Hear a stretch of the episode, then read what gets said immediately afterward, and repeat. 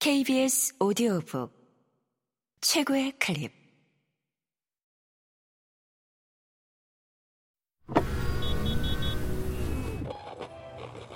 KBS 오디오북.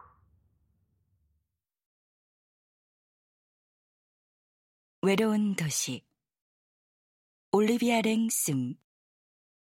낭독 유인선 사람은 어디서든 고독할 수 있지만 도시에서 수백만의 사람들에게 둘러싸여 살면서 느끼는 고독에는 특별한 향취가 있다.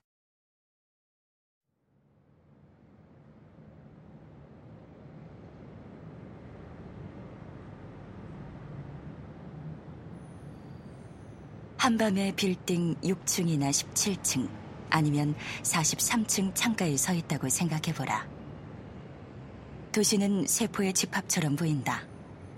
어둡기도 하고 초록색, 흰색, 금색의 불빛이 쏟아지기도 하는 수십만 개의 창문을 가진 세포 집합. 그 안에서는 모르는 사람들이 이리저리 흘러다니고 저마다 볼일을 본다. 그들은 내 눈에 보이기는 하지만 가까이 가닿을 수는 없다. 세계 어느 도시든 밤이면 겪게 되는 이러한 현상은 아주 사교적인 사람에게도 고독의 전율을 단절과 노출이 복합된 불편한 감각을 전해준다.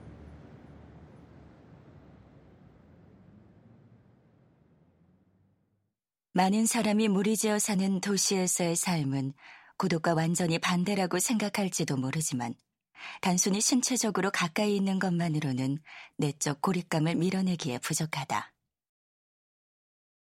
타인들과 어깨를 비비듯 가까이 살면서도 황량하고 적막하다는 기분을 느낄 수 있으며 오히려 그런 데서 쉽게 느낄 수도 있다.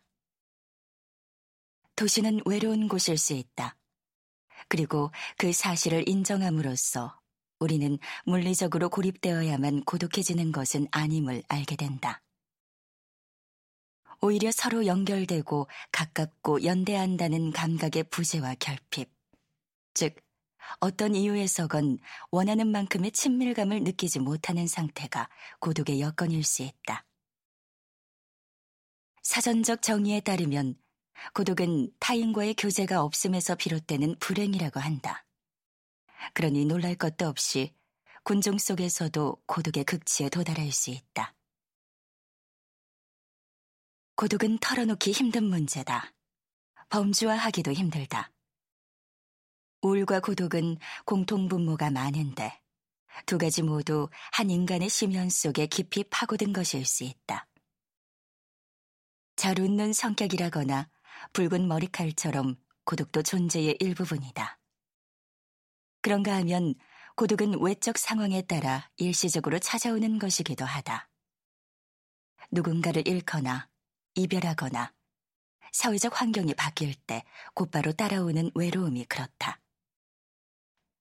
우울, 멜랑콜리나 불안감처럼 고독 또한 병으로 다뤄지고 치료해야 하는 것으로 여겨진다.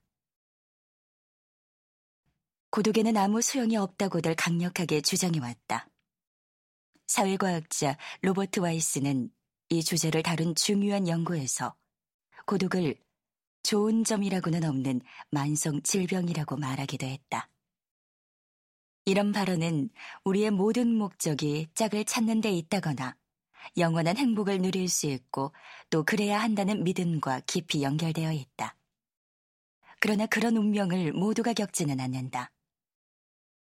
내가 틀렸을 수도 있겠지만 삶에서 겪는 어떤 체험도 의미 없는 것은 없으며 어떤 식으로든 가치와 풍요로움이 있다고 생각한다.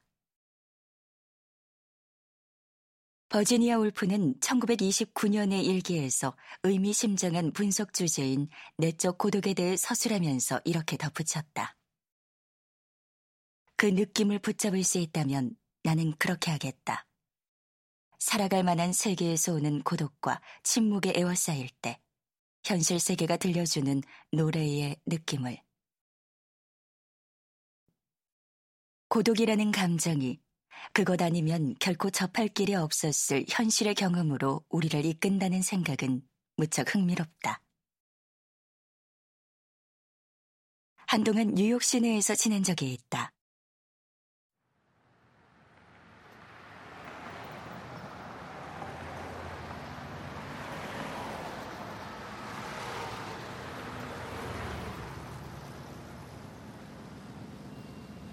편마음과 콘크리트와 유리로 된 북적이는 섬. 고독이 일상적으로 지배하는 도시.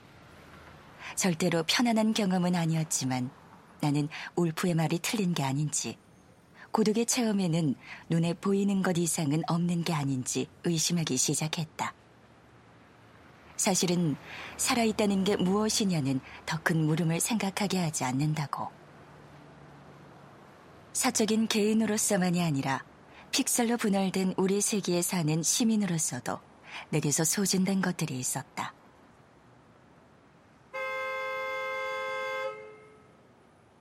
외롭다는 게 무슨 뜻일까?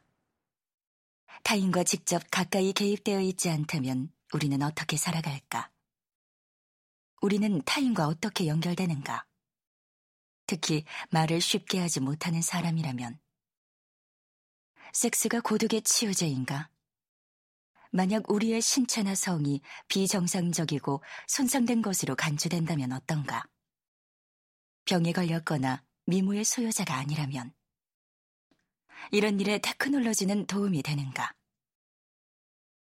그것은 우리를 가까이 모아주는가?